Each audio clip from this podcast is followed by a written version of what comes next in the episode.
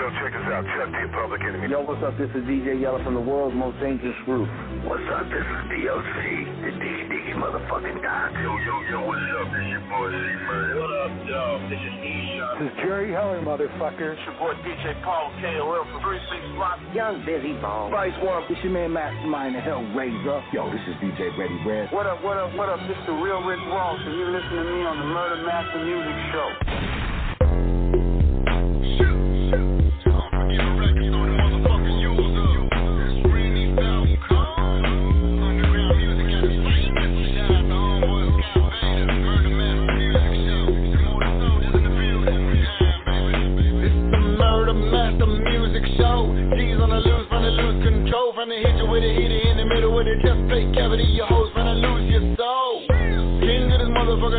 Underground rap shit coming out of Fort Worth, Texas. And every day I gotta eat a big bowl of whack, mumbling rappers up for breakfast. Rainy top gone so pure, and it really be doper than a whole fucking lot of grams. A lot of these hoes be faked in the bitch, and I see right through them like a motherfucking hologram. And if you want it, I can make a motherfucker back of your throat, me the pistol grip. And I can really get a hater hog tied up, wrap 'em up like a motherfucking Christmas tree.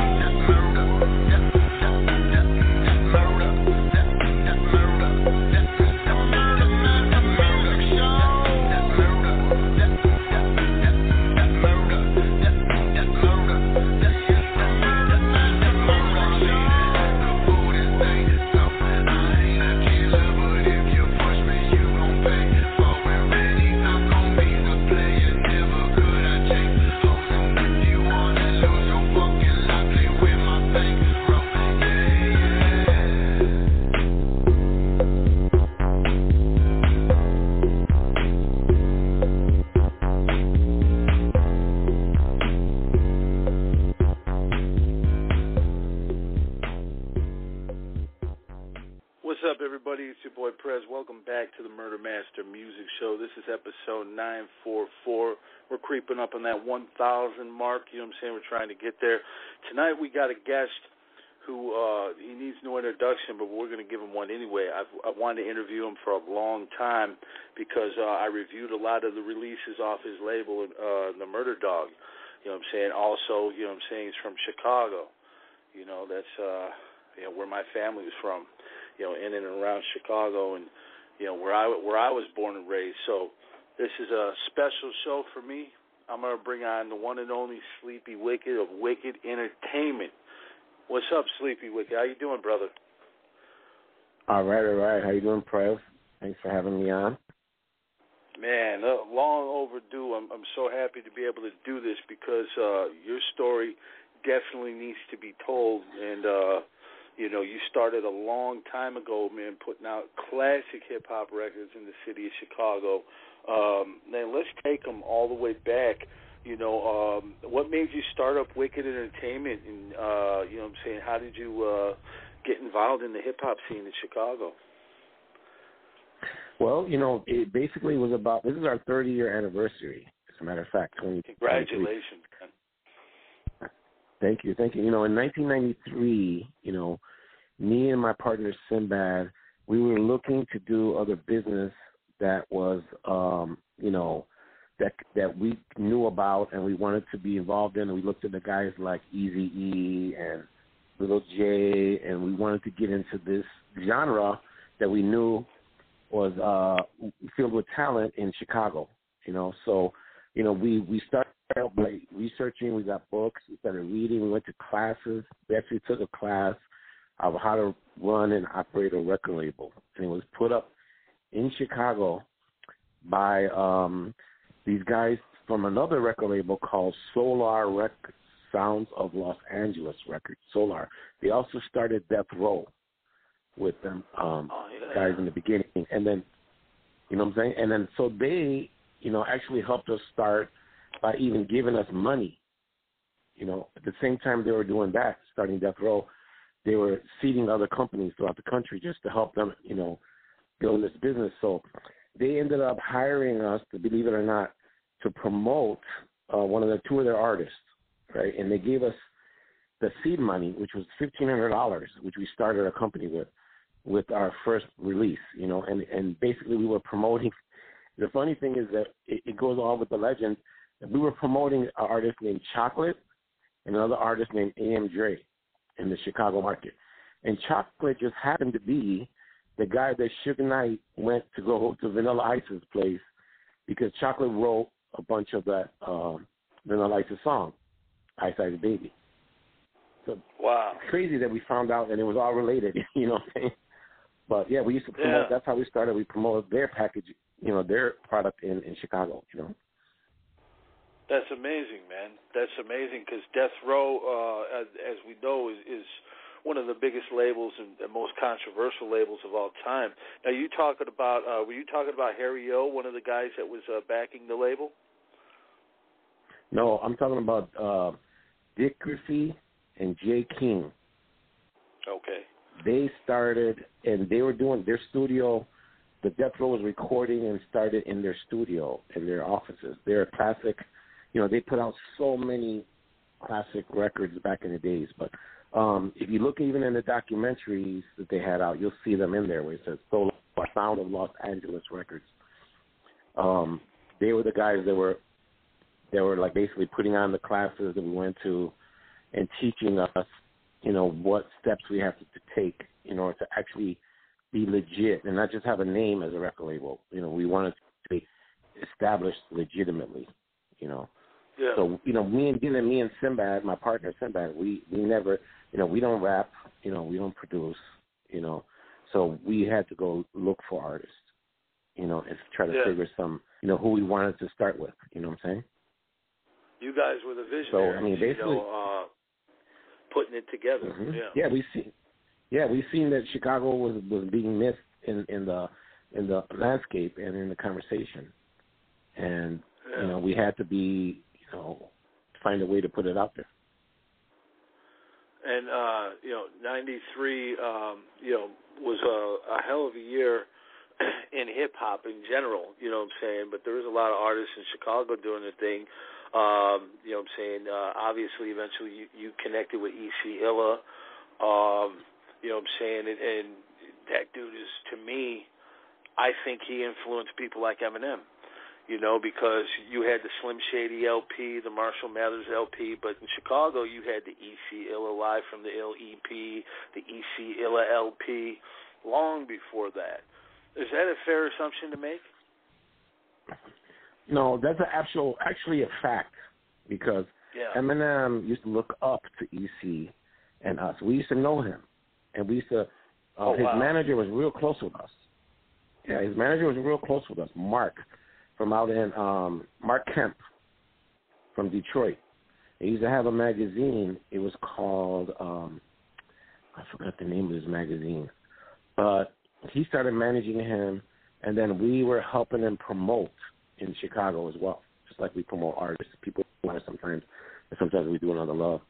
But he said so. We used to promote EC, I mean uh, Eminem, before, and this is before he met uh, Wendy Day, Dr. Dre, all of them. Um, so you know, and even as even there was a point where Eminem wanted to do a group with EC called the Four Horsemen, something like that. Four Horsemen, and and it was going to be him, um, Eminem, EC, and then I think um, uh, one one of the guys that were from um, his crew. Uh, I forgot his name. And and basically, I mean, at the time, EC was like, nah, he, he kind of turned it down. He was just like, nah, you know, um, because he was on his own things, and EC was, you know, he was out, you know, building his name up there, you know. And it, it was at a Yeah. time when we, you know, we got our video played on BET, the box, you know, and we started getting a lot of attention. So that's something, Yeah, that's something that some people don't know. Yeah, exactly. But that's something that these things happen. You know, we we we you know over a year, two years of time. But those things with Eminem, you know, he was there, know, like I said, looking up EC, okay, and that's probably why he, his albums are called the the, the Shady LP and all stuff like that because of the influence that we we put out. Yeah, yeah. I always thought Okay. that too. You know, you could you could definitely see it, and plus the lyrical aspect of it too. I mean, Eminem is is one of the most potent lyricists of all time, but so Mhm. is E.C. Illa. You know, um, so Yeah. that, yeah, that's And there was a, very there was a time when we were we went to Scribble Jam, and EC was the headliner, and that was the same Scribble Jam that Eminem was battling Juice and Rhymefest and stuff like that. And as a matter of fact, I brought Rhymefest there for that whole battle and stuff like that. But that was the time, when and I, I do remember. right? Yeah, exactly. Yep. And I remember all day, you know, I just remember hearing Eminem's voice all day long because I was running the booth at the time. And I just like, man, I've been hearing him all day long on the microphone, you know, and I was like, man, I was kind of getting tired of stuff. I was like, man, you know, but he was he was just killing it. You know what I'm saying? Yeah, He was killing it. yeah, You know. definitely. This, this And me and my guys, we always liked them and stuff like that. Yeah, me and my guys always liked them. Other people kind of thought they were like, you know, be competitive, you know. But um I always liked him. I seen I seen that, you know, he had a lot of talent and he had that special something that you have to have, that certain magic that, you know, artists have to have to really pop hard. Yeah, yeah. I know he was doing stuff with Champtown at that time, and and um, you know, um, just uh, he was he was trying his best to get on, and then finally, eventually, caught the attention of Dre. Uh, but you know, you guys, man, you guys are at the epicenter of everything. You know, um, this is such a great time in hip hop, and here you are. You know, what I'm saying, putting out all this product and, and, and making these connections and stuff man, you, you got to be missing those days compared to now. I would imagine because nowadays definitely, it's definitely, so man, different. because we, yeah, and we had a nice movement going, and it was Yeah. all love all over the place. You know, everywhere we went, throughout the country, throughout the city, everywhere it was just, you know, love and you know support, and we were just building. And sometimes, you know, it takes a lot of different work to build an artist and a career, and it, it doesn't happen overnight, you know.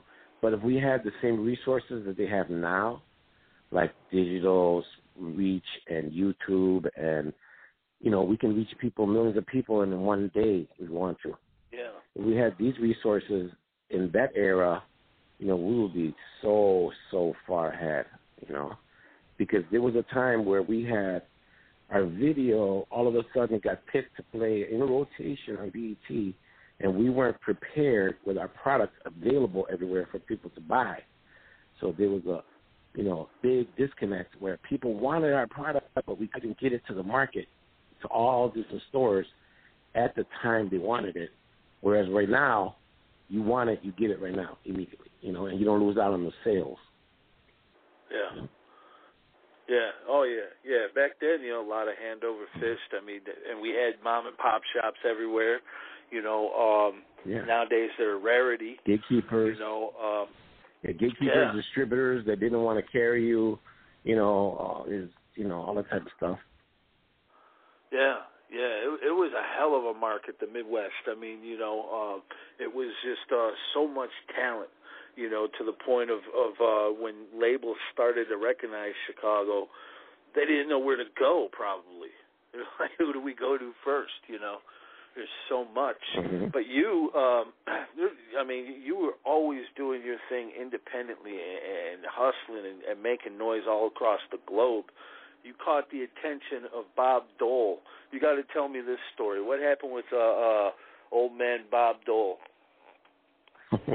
well, yeah. Um, so being that he was uh, in the media for this, um, you know, uh, rap lyrics and putting the parental advisory sticker and all this other stuff about trying to ban bad words and rap. It was at that time period, and you know, at that time we had an ad probably in the Source magazine, and he was probably going through these magazines and calling. We had a there that was a hotline. We call it the Ill for Life hotline, just for people to connect with us.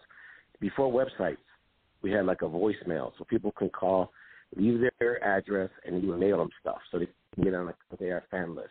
You know, so that's how we collected the people from all over the place. They will call and we'll connect with different various producers. Will call us, and a lot of people randomly will call us, even there they were, you know, in the in the in the game, and they were just working on the way up producers and stuff like that. But anyway, so he decided. I guess he called us. I mean, out of that magazine ad, and was like, I need you to send me every one of your CDs to us, uh, so and so, Washington D.C., whatever. So you know, and uh, I'm like, um, and I call him back. He's like, what is this about? He's like, yeah, I want to see all these, you know, words and the lyrics and whatever type of stuff, and mail it to this stuff. And I was like, oh, okay, buddy. And that was the last year because you know we didn't want to really play into all of that. you know what I'm saying? But they were they were looking for you know for something, and we didn't really want to get it. At that time, they were doing stuff like banning, you know, trying to ban Tupac and crushing CDs and you know all these types Yeah. of things. And we're just trying to come, you know, we're trying to run a legitimate business, you know, with this real distributors and getting our stuff into music lands and coconuts and stuff like that. We didn't want to have uh, the government to try to block our business, you know. Yeah. Crazy. Yeah, they're using it for uh, uh, all kinds of different things to set people up, and you know, like they did with C-Bo. Uh, what was it, Deadly Game, off of uh, Till My Casket Drops. That was like the first song where they incriminated somebody. You know, um, which is crazy. Yeah, Dole, Quayle, is is- like you said, Tupac had to deal with him. Yep. Uh, C. Dolores Tucker, Dionne Warwick. hmm You know, I remember seeing um for for for those of you Detroit hip hop fans out there, I remember seeing uh, Dionne Warwick um talking about Esham's Kill the Fetus album. You know, it was, it was Yeah. to me it was funny. You know, I felt bad for Esham because you know he's a, he's a creative artist. You know that shouldn't have to be hassled by by people like that, but um that's how it was back then and now today fast forward they're they're banning all these books and all these different things shit like the outsiders you know shit shit we read in high school you know uh one flew over the Mhm. cuckoo's nest shit that they shouldn't even touch you know it's it's just like man get over Mhm. that because those people never win you know they never Mhm. win Yeah, But, and they can't stop uh, it. It doesn't matter what they ban, and nothing's going to stop. No, no, man. We got the internet. I mean, Mhm. shit is everywhere, accessible. You know, everything. Um, now let, let's go back again to uh, EC, man. Um, he recently put out a very dope book, uh, Fat Laces and uh, Throwing Stars. You know, which was a limited edition book and talks about his life and everything. And and uh, when did you and him uh, connect? And uh, what was he like when you? What were your first impressions of him? Well, you know, um, basically, when me and Sinbad first starting the record label, we were chasing a group that we really liked, and that group was called D to the S, dedicated to Yeah. the streets, the legendary Trackster and K-Tone. We really liked them. We just heard them on a mixtape, uh, Cash Money Brothers mixtape, and we heard them on the radio playing um, and we were just chasing them. We found out they were going to be somewhere, and we went there to this place, and there was an artist. I guess at the time he was the dude who did "Take a Great Pump on My Lap at All Times." I think he was from the Bay Area. Uh, very Yeah, popular uh, song. So he was showing up there. It's the great pump on lap at all times. I know you're talking about. I just can't. I can't think of the name. Sin might Yeah. know. Uh, well, we can Google it. later. Yeah, later. Mhm. Well, anyway, so we went there. D to us was performing, so we went there to try to get you know get in t- contact with them. Say, hey, we want you know see if we can do something together. You know what I'm saying? Um, and then Yeah. basically they performed, and SEC performed there too. Really didn't notice him too much. I just noticed you know this dude, whatever that was there. But then later on, one of my close friends said, "Hey, um, you need to, you should connect with Reggie because you know you remember Reggie." I was like, "Who are you talking about?" He's like, "Yeah, Reggie. We went to school with him. So basically, you know, we went to we went to grammar school together." And Yeah. I had just I didn't put two and two together, you know, that that was him there. You know what I'm saying? So basically it was EC. So we basically connected off of our old friendship because we were friends before in grammar school. You know what I'm saying? And then even in we connected even afterwards, like um just some other stuff, you know, once in a while we'd connect and hook up and go to a party or whatever like, you know, stuff like that. One time I even bought some vans off of him. He, he remembers that part when I came all the way to his house in a scooter to buy some vans from him that he was selling. But um these were the shoes back in the days that were kind of popular, and now they're popular again. now, 30 years Yeah. later. Um, but yeah, it just so happened that we went to school together and stuff. We knew each other already. So when we connected, he showed us a couple things that he was doing, and a couple things that he had to put a record uh, record out with this other like um radio jock and and basically um a couple songs that he had ideas for. So we you know, we connected and we liked it and me and Sinbad said, Let's go. You know, and we we started putting out um the Live from the Ill EP and recording it, finishing all the songs, you know, um mixing it, mastering it, you know, stuff like that artwork, getting the designer, uh, Slang, graphic artist to put the cover. And then, you know, back in the days, you didn't have like Photoshop and stuff like that back in the. I had to no. go to Kinko's and cut. Jake. Yeah, Sleepy, you there, brother? I'm here. Yes. Yeah, yeah, you you, you cutting out a little bit the last about ten seconds or so. You was talking about uh they didn't have like a, a Photoshop. Yeah, so they didn't have Photoshop and stuff. So I literally had to cut and paste all the artwork for um, you know, J cards. Oh wow. You know what I'm saying? Like, literally with a with a razor blade in the Kinkos. You know, and you know, shrink it down in the copy machine and then make it the right size and then glue it to the J card section, and then you know put the layout together, and then then make copies of that. and so literally because there was no Photoshop, like I said, in those days, and um, literally had to figure it out from the start. And that was our first release was a cassette of Live from the Ill, and then uh, uh, some 12 inches that we put out. So I mean, wow. basically, like we had to do that to build it up from the start. You know, like we started with cassettes with that fifteen hundred dollars they gave us from, you know, Solar. We built it up. We started our first order of cassettes and and vinyl, and then we sold those and bought more cassettes, and then we bought CDs, and then we sold those, and we kept reinvesting all the money. We didn't even take any money. We just kept putting it in there just to build it up, you know, back into to get to, you know, to build the business up. So, yeah, yeah. like I said, we you know, it all it all came together like I like I believe it was supposed to come together. It just came so so perfectly, you know, because we already knew each other, you know. Yeah, that's I mean that that's that's always the, a positive when you when you already know somebody. You know what I'm saying? You already got that uh, relationship established. But you guys and, and EC, you guys dropped a lot of stuff together over the years. You know, um, uh, but do you still keep in touch with him today?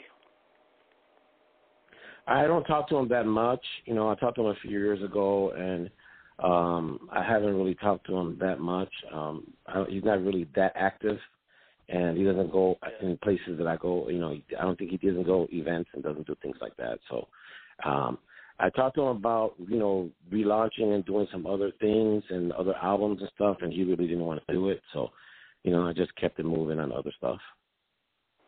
Yeah, yeah, no doubt. Yeah, yeah, he definitely. uh You know, uh it's always good when he pops up with something. You know, um I've told him over the years, man, I wish he'd keep keep going because he's such a talented artist, um and definitely. uh Yeah, he was underrated. always ahead of his time.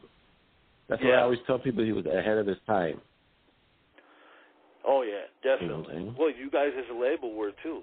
You know, you were really doing Yeah. stuff for the city of Chicago um, you know, at a time when there wasn't really many outlets at all, you know, um, and it, you know, you guys really helped jumpstart that. I don't believe there would have been that big, um, you know, takeover in '96, you know, if it wasn't for for labels like yourself putting in that work and, and helping getting the city recognized, you know.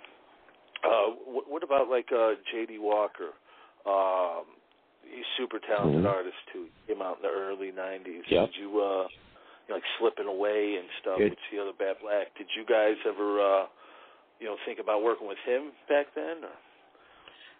Well, yeah. I mean, we we connected with him later on in the years, and we, we got real close and stuff. Um, at the time, he was doing a lot of big things, and we were we were um, trying to get him on a compilation, uh, one of the compilations we were doing, and we were successful. And I think he had some obligations, or he was doing something with some other companies, just like that.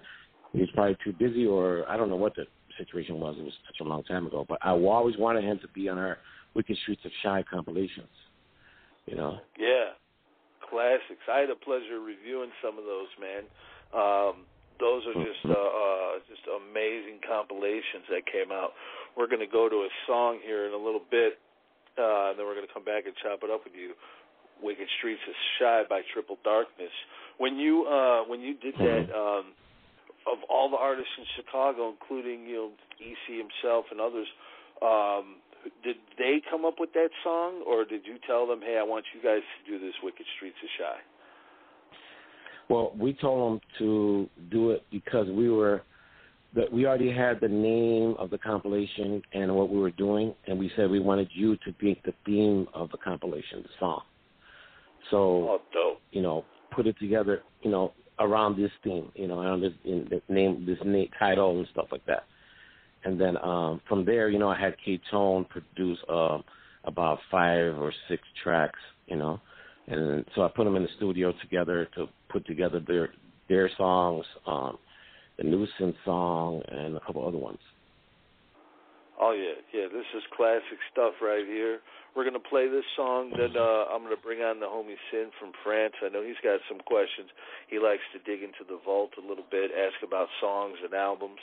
Um, then after that, I want to give you the floor so you can tell everybody what's going on today with yourself and Wicked Entertainment. Mm-hmm. So don't go nowhere, everybody. We'll be right back with Sleepy Wicked of Wicked Entertainment. Shot Town. He pulls a knife, you pull a gun. He sends one of yours to the hospital, you send one of his to the morgue.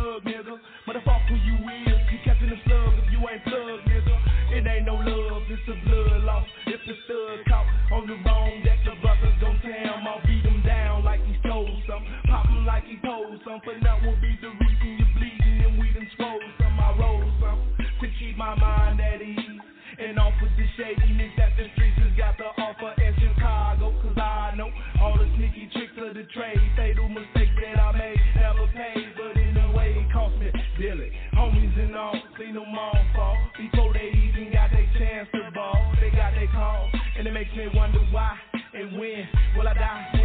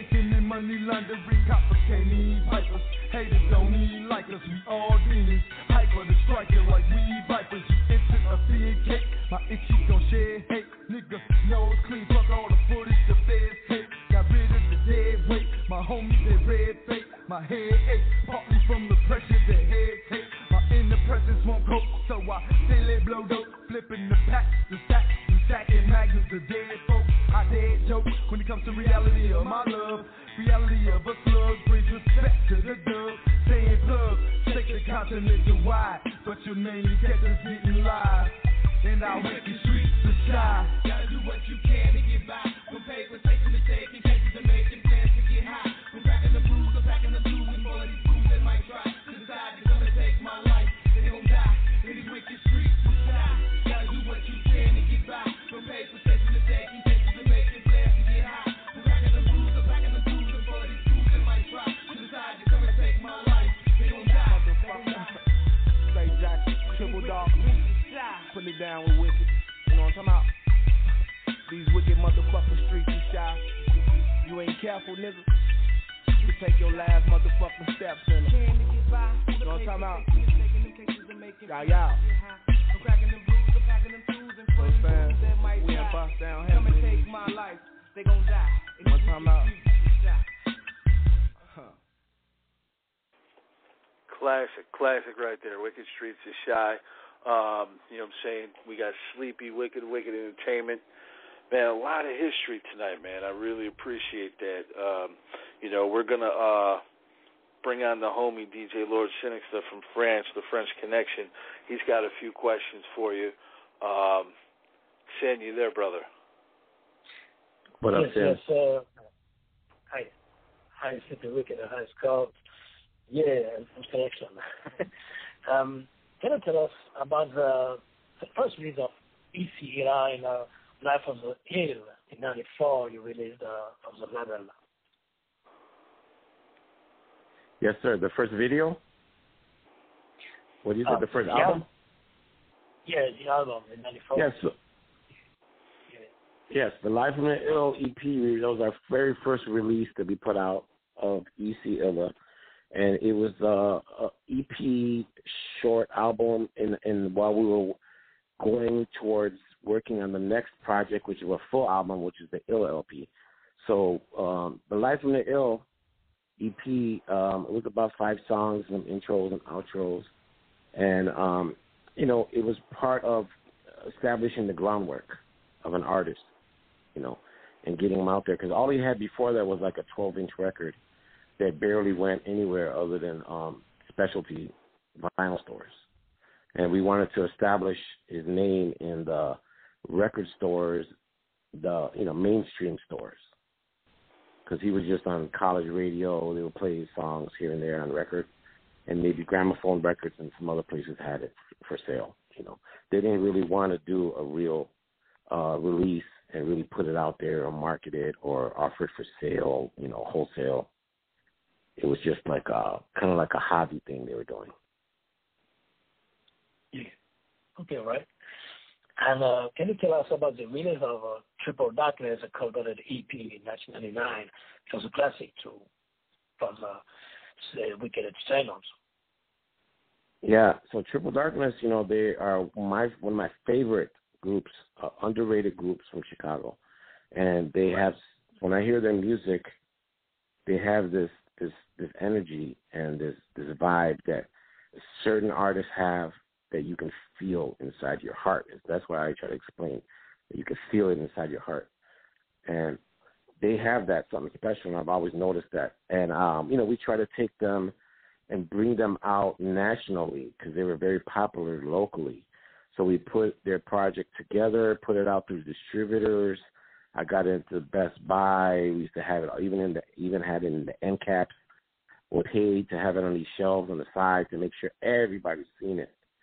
And I knew that once it's out there, that people would pick it up, and it needed to get out there, you know. And there was they had it caught a big following out in California, throughout the Bay Area. Definitely had a lot of support from Murder Dog magazine. Um, but making it available through these chain stores, Musicland, Sam Goodies, uh, Transworld Coconuts, and uh, Record Town. These places we had to make sure we were there with the other guys. We. You didn't just want to be in your local store. So I wanted to bring them national, and that's where we, we connected with them, and um, you know put them on the compilations, but also put out the projects that they had out uh, locally, but we put it out nationally. Right, right.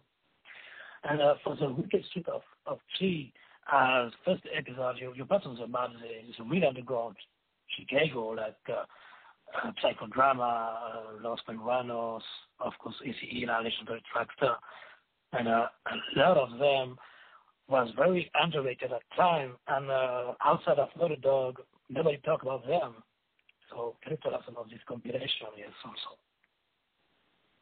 Yeah, so the the Wicked Streets of Chi, the first episode, we we went in there and basically recorded all new songs uh, from the artists that were specific to the compilation, and with the we we coinciding with that release at the same time we also released the Wicked Streets of Chi, the classics, which we licensed other songs that were already out and put them all together in one place.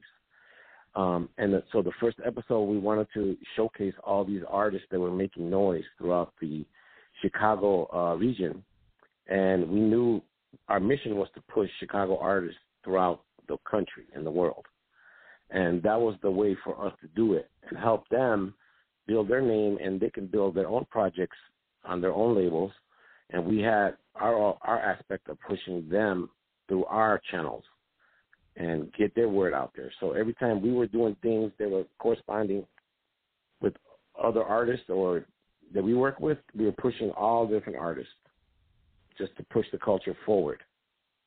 You know, and, the Chicago artists they needed exposure, all the way down to making our own TV show. You know, because we were we used to actually promote a lot on the box. Um, we happen to you know, have a make a good friend with the program director of the box, which was music television you control. And he would give us like 20 cities at one time that he would put our, our video available on. And then we would have to go and order it 10 times a day in every city for like 250 it would cost for every time you order it. So we would order it 10 times a day in every city, burning up all our phone bills, all different phone lines, you know, just to make sure that it was seen on there. So we, you know, we after they after MTV bought the box and shut them down because they were giving too much power to independent companies like ourselves, like Master P, like uh, Luke. It was too much power to be able to order your own video and let it be seen all day long in these markets that everybody was watching because the box was so popular, people only kept that on and nothing else and they didn't have to pay no money because the video was just show because somebody paid for it. It was like a jukebox for videos. So once MTV bought them um, and shut them down so that we couldn't have any type of power, we started making our own shows and own TV shows, hour-long shows that showcased all the videos that the Chicago artists were putting out. And that was called Wicked TV. It was on Channel 25, Comcast. We had reached 100, about a million point two homes but this is what we had to do because we had to fight against the system, and we couldn't get our music out there to be seen. So, you know, that was our mission was to make sure that Chicago was pushed out there to the, to as much as we can with whatever resources we could. Even if we had nothing, we still went out there. We even put posters up everywhere without any regard for nothing. We just, you know, we went out there hard and did street marketing, guerrilla marketing, all that. Yeah, like I said, it was in the source and everything. You know, you guys, um, you know, really got the word out there. You know, I remember '95. I think it was uh, uh, the ECL LP was in the source, and that same year, down in Memphis, Three Six Mafia put Mystic Stylez in the source too. I was surprised to see both of them. You know, I was like, wow, that's dope. You know. Well, you know what? Really we were in the same page across from each other. We were right yeah. across from each other at the same time. Yeah, yeah. and uh, what we wow. well, some of the things that we had to do, we had differently because sometimes we had to take an ad and we say, how do we make our ad be seen amongst all these other ads. So we said, okay, we'll do something like this. We'll do our ad sideways, so that everybody will be passing through the magazine and they're looking at this ad and say, wait a minute, this ad is sideways. Let me go look at this ad. And all of, you know, it, it brought us a lot of attention. And then we would Yeah. another thing we would do because Source was kind of expensive in those days, is that we would split an ad with the other artists like D to the S. Um, I forgot a, a couple other artists. We would just get an ad, let's say a half a page, and then we would split the, split it two ways or three ways. You know what I'm saying? Just to make it you know, more affordable for us, and just to stick out, you know, and promote more. Yeah. Yeah, that's a, that's a hell of an idea right there, especially at that time when things cost so much money. You know, people don't understand how hard it was to run a record label at that time because you're talking about studio, you're talking about promotions, paying people to go put posters and stickers everywhere. I mean, so much went into it. Whereas now, like you said earlier, you have access to everything, you know, at your fingertips on the computer. You know, you didn't have that back then. Exactly. And these days, I think I still see people putting out projects and they're not spending any money to market the projects, and they're getting a little bit lazy with social media. Yeah, yeah, they're they're depending on shares and you know their their homies to share their shit for them. But as many of you will see, that doesn't always happen. You know, not to the extent of you making money. Yeah, hundred Yeah. percent. Exactly. So I was talking to a friend today, and I said, "How are you going to put a project? You're going to spend all this time to put together a project and the videos and different clips, and you're not going to spend money to make sure every as many people can see it as they as you can. Yeah, You know, you have to. you can't. Also, uh, uh, go ahead. Outside of uh, yeah, outside of Chicago, you you put out Midwest Mud Stars in 2001, and uh, you put uh, on the map uh, groups like Brigida, CCA, and uh, of course you got Psychodrama on uh, and um, some small ballads. But can you tell us about about this competition to uh, put the Midwest side? Yeah, so you know, with Wicked Streets of Chi, that was mainly Chicago artist focused. Midwest Mobsters was for the whole Midwest. We're trying to showcase the talents of Indiana, Wisconsin, Illinois, uh, you know, the whole Midwest, and build that, um, you know, compilation up. And we did that in partnership with another uh, mixtape uh, that was very popular called Straight Up Gangsta Shit. And Yeah. they had many volumes of mixtapes out, you know. So we did a legit mixtape with them, and that was one of the first legit mixtapes with, you know, they were licensed or all original songs made into a mixtape, you know, and put it into the spies and put it into music lands and made it available, you know, nationwide through, you know, uh, web web sales. We had commercials on BET and Rap City and all these different places to promote it, you know. And um we knew, I mean, Rick Gillo was such a great talent. He had such a good vibe. His music, you know. So we had many artists like them that we needed to, you know, wanted to to work with and get their get their uh, word out there. Now with them, we ended up releasing about six different compilations on that, and I, I currently do have them up on the digital um, streaming services. And um, we we only have I don't think we have too many uh, physical copies right now of those. But um, basically, that was a legit mixtape that we built off of the straight up gangster shit name. You know, and Psychodrama was such a big, powerful artist in the region and the country itself. But they had such a big following, you know. And Psycho, Psychodrama was was signed to um, Swap House at the time, and Swap House, I don't know what they were doing, but they weren't releasing their projects um, like everybody really wanted to, wanted them to be released. So they would be doing different songs here and there and features and stuff like that. Um, and those guys have so much immense talent.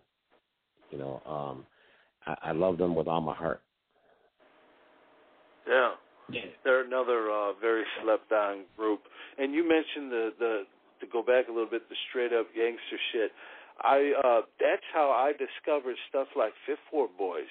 You know what I'm saying? Because they didn't just put Mhm. you know Chicago or whatever on it. I mean, you had like Eazy, Scarface, DMG. They mixed a lot of rap from around um, the country.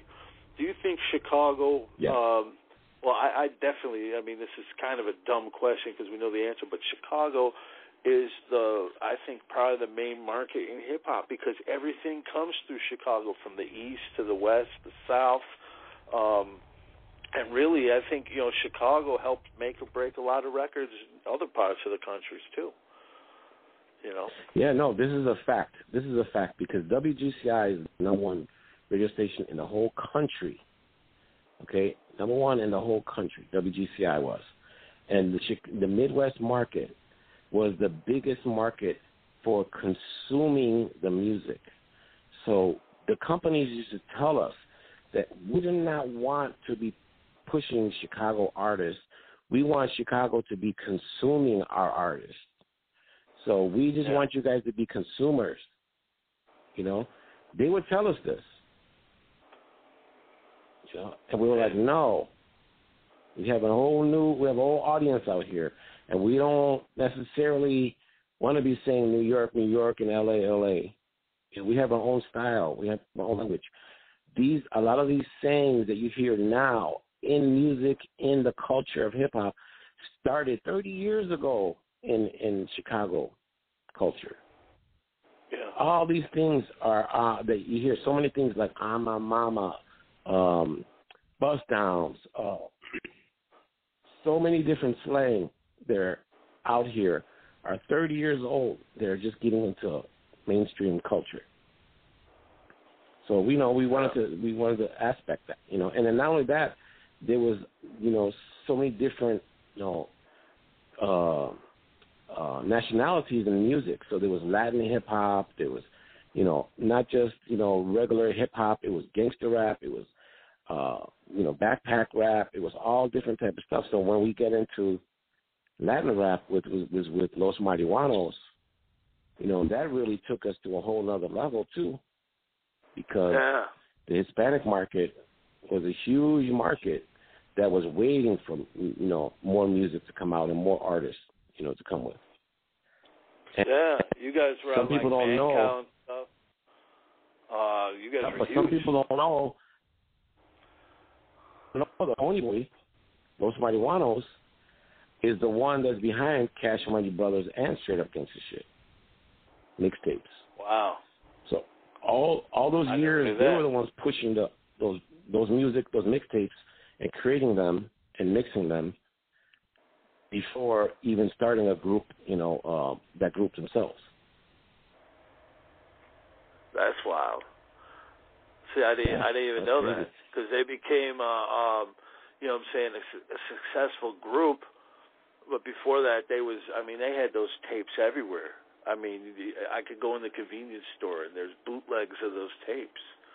You know, in places like Berwyn and Cicero, and you know, all all surrounding areas Yeah. of Chicago. They were everywhere. Um, Swaparama. I mean, shit. Yeah. But if you guys can Yeah. find those tapes, man, anybody listening, those are some gems, man. Um, straight up gangster shit. I don't know how many volumes they did, but um, I think I had one through three, if I'm not mistaken. And they always had badass artwork. You know what I'm saying? That hand drawn stuff, and and you kept it. Um, you know what I'm saying? Like that with uh, uh, the um, Wicked Streets of Chi. You know, you Yeah. followed in that tradition. You know, with that dope artwork. You know. Um, Mm-hmm. Chicago, uh, you know what I'm saying? Um, I think Sin has one more question, but I just want to touch on this a little bit. You know, my grandfather, uh, he used to tell me, um, he remembers when, when people were cutting turf in the 20s, you know, and uh, wild shit happened, you know, uh, in Chicago, obviously, as we know. Al Capone, the whole bootleg thing. But the 90s, man, they weren't no joke either. You know, how did you you know what I'm saying, run a label and manage to survive that era. Because it was pretty, you know, wicked.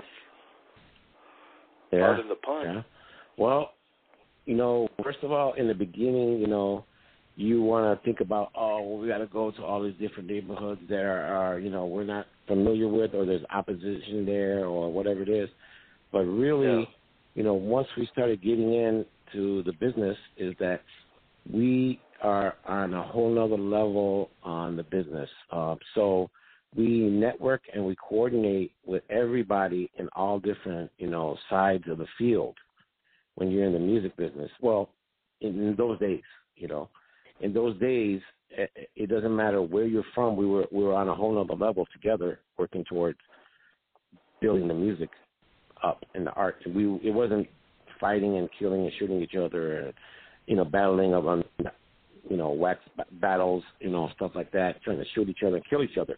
We were working together, all different different you know neighborhoods, all different you know mobs, all different you know members, and we were on a, just you know on a whole other uh, level, just moving forward. You know, we were on a mission for music. You know, so Yeah. you know we we navigated through all different you know neighborhoods and all different you know streets and and um, all that on a whole other mission, on a whole other level, you know. And um, I, I hate to see some of the things that are happening these days, you know. Oh man, yeah, absolutely. You know, these days, um, it, it, it, there wa- there wasn't no movements like that. Just like on the West Coast, you had we're on the same gang and things of that nature. You're bringing people together, and um, that you, you did that your your whole career, man. Everything you put out, you know, when it comes to those projects, you know, the Wicked Streets, uh, all that stuff. You you had people from from everywhere on there. So salute to you for that. Uh, always positive. Um, Brother Sin, I know you got one more for him, don't you? Oh yeah, the, the last one. Uh, Guldenberg may be one of the first uh, chicane in the day, uh, maybe early 80s. First Say it Chicago one more time. rapper. Like who who was who was like the first Chicago rapper that you remember? Yeah. For Chicago rap, I remember. Um, I used to love Black AG. It was one of the first cassettes that I bought. Um, I used to hear on Friday nights, I think it was on GCI, they would play some Chicago music once in a while, or they would play. Actually, they would play a hip hop mix, and once in a while they would sh- put some Chicago artists in there. And Black AG was one of my favorite in the beginning uh, first artist that I started listening to it and attracting to. Um, in that time period, and then I would go to George's Music Room on the West Side, which was the number one uh, independent record store in the whole country. Yes, the whole country, George's Music Room, and I would go there and see what they had, and they would have different cassettes of different, you know, uh, underground artists, and that's where I would go and find things and buy things from him, you know. And then eventually, when we came out and dropped our own uh, first project, George came and you know sat us in his office and tried to lead us in the right direction and make sure we had everything right. He would tell us, "Oh, you got to have a barcode. You got to have the selection number, a catalog number. Who's your distributor? You got to go talk to this guy. Go talk to this guy so you can distribute your product. Um, make sure it has shrink wrap make sure you know this and that, you know, all the different things that you either have. He was trying to lead us in the right direction, and that's how he he he molded us to build, you know, to build, the, you know, our company on the right the right way, the right way it's supposed to be, not just you know as a out the trunk type of thing. Yeah, yeah, he gave you that game, man. That's like uh, George is like uh, uh, St. Charles, E40's uncle. You know, over there. Um, Yep. You know, say with SMG on the West Coast, did the same thing. He used to bring like eight tracks and and fucking 45 records in. That's how far he goes back. But those guys are so vital to the success of hip hop, man. And I don't even know if they realized it. You know, uh, because without them, you know, there'd be a huge void. That's the type of game that cats go to those conferences and pay money for. You know, to hear someone speak. So man, shout out to George for that. You know what I'm saying? Yeah, and uh, Pink and, House, another one. And he, yeah, exactly. Pink House was was was you know the one pushing the in the music on the air and the airwaves. You know, and and uh, one thing about um, E40 and his whole crew is that I built my portion of my distribution off of their model, right? Because I would go to distributors and I would solicit my product to them, and then I would see a little thing that they got from, let's say, a Sick right? And you'd say, Sick Records, available at Paul Star uh, Distribution, available at Southwest Wholesale, available at, um, I forgot the other one, available at City Hall, available at the other one. So I went and I said, let me copy this whole model, and I would call, I would call every one of those. I said because that was where we our market was. Like our market wasn't Baker and Taylor, which was distributing to, you know, uh, Rolling Stone. You know, our market was the same market that Sick Wid It had. You know what I'm saying? Independent rap, underground rap music. So I followed that model, E40's model for distribution, and I got all those distributors to pick me up from that particular thing. Wow. And and some of those distributors I'm still with to this day. That's amazing. Yeah, that's a Yeah. hell of a uh, relationships you build uh, over the years in this game. You know that lasts for a long time. Uh, maybe you were thinking about the other distribution. There was one in Louisiana, uh, Gonzalez. I don't know if you. I'm sure you remember Yeah. him. Exactly. Gonzalez, yeah, I used Gonzalez before. Selecto um, Hits. Select-O-Hits. Um, the New York region one, I forgot what that one was. It was music, music distributors, MDI, I think it was something like that. And they had Navarre up in the Midwest, up in Minnesota, I think. Um, Well, yeah, my my had a fr- our, some of our part of the state assassins where um we had a uh, uh, was it was a chamber right toxic and and he had a group called the chamber they were distributed they had a label that was distributed by navarre right but navarre wasn't really pushing their stuff Ah, so I said, I don't want one person, I do not want one distributor to have control of how much money I bring in. So that's why I said I got to have at least six distributors in different regions that you know will push and bring in, have different checks coming to me in my direction. And on top of that, I'm going to sell directly to the flea markets and these underground stores myself and create my own distribution plan so that I can Yeah. have money coming in over there you know, on another angle instead of just waiting around for distributors to come in and check every three months. yeah, absolutely. You know, you want to Mhm. have you want to have your eggs in, in more baskets than one, and uh, you know, you definitely you definitely did your thing. Congrats on the 30 years. You know, that's that's huge. I just celebrated this year's my 25th year. You know, covering hip hop. So man, um, it's a blessing to have that type of That's love. longevity doing anything. You know. Yeah. Um, so man, definitely congratulations. It's a huge honor for me to uh, early on in my career to be able to review some of the the product that you put out. You know, you always put out top notch quality. You know, dope beats, super dope lyrics. I mean, you guys did your thing, and you're still doing your thing to this day.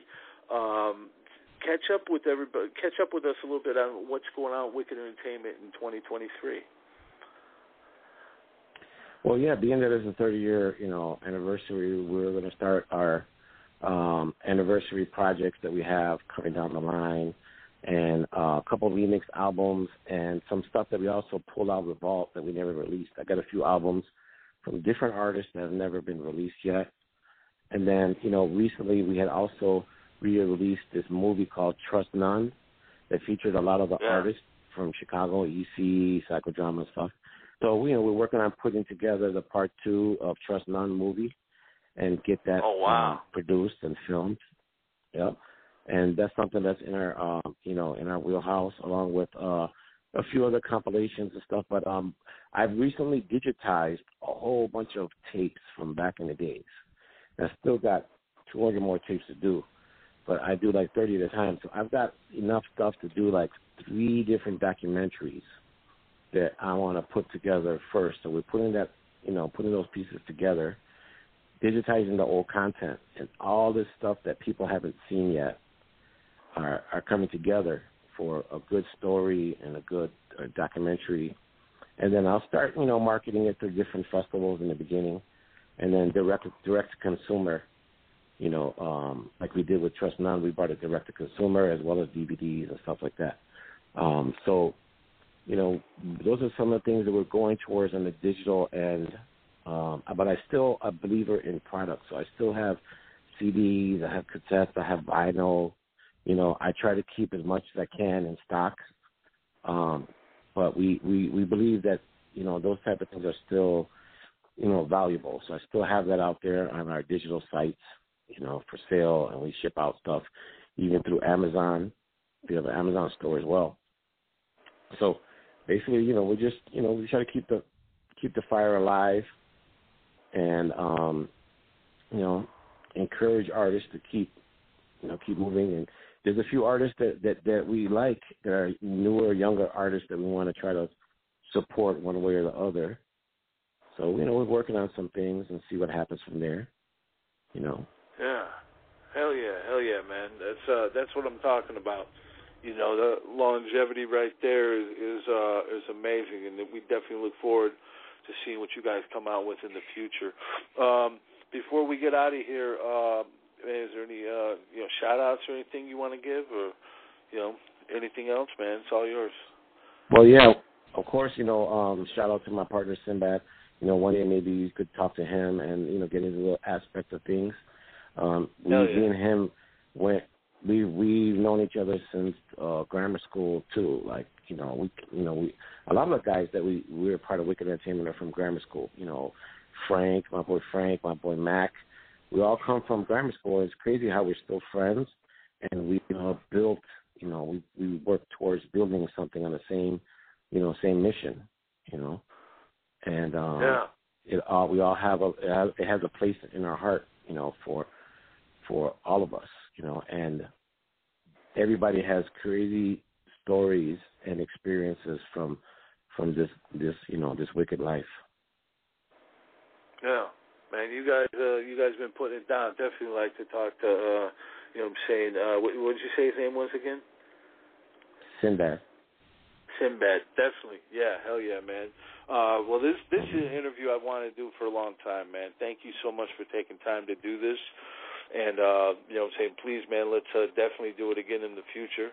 You know what I'm saying? And um, no doubt. for everybody listening, please support. You know what I'm saying? Wicked Entertainment you know, uh, everything that they drop, man, get behind it. You know, definitely. Um, hell of a show, mm-hmm. hell of a show. Thanks again, brother. I appreciate you. No doubt, no doubt. Thanks for having me on. And Sin, nice talking to you too. Out there in France, right? Hell yeah. You guys go to France, man. That's the yeah. French connection right there, man. He just uh interviewed Havoc of Mobb Deep for us. You know, um, he's interviewed Donald D, of the Rhyme Syndicate, you name it. So uh, if you ever go overseas, man, definitely hook up with Sin. You know. No, we've been there before. We've been to. uh I went to Nice and I went to uh Cannes, and I would go for a music oh. festival uh, convention over there called MIDEM. Oh wow! You, you, you were in Cannes and, and which state? Of the state? I went to Cannes and I went to, for MIDEM a couple years. Oh and uh, I made some business deals over there, some you know connections and stuff like that for a lot of different different licensing and stuff like that, distribution overseas. Sure. Hell yeah. Hell yeah, that's what I'm talking about, man. Mm-hmm. Um, well, we'll definitely get up again. Uh, thanks again, brother. And uh, Sin, thank you. And we're going to sign off yes, in episode 944, Sleepy Wicked of Wicked Entertainment, Murder Master Music Show. Thank you. Yes, sir. Yes, sir. Hey guys, it is Ryan. I'm not sure if you know this about me, but I'm a bit of a fun fanatic when I can. I like to work, but I like fun too. It's a thing. And now the truth is out there. I can tell you about my favorite place to have fun Chumba Casino. They have hundreds of social casino style games to choose from, with new games released each week. You can play for free anytime, anywhere and each day brings a new chance to collect daily bonuses. So join me in the fun. Sign up now at ChumbaCasino.com. No purchase necessary. Group. Void were prohibited by law. See terms and conditions. 18 plus.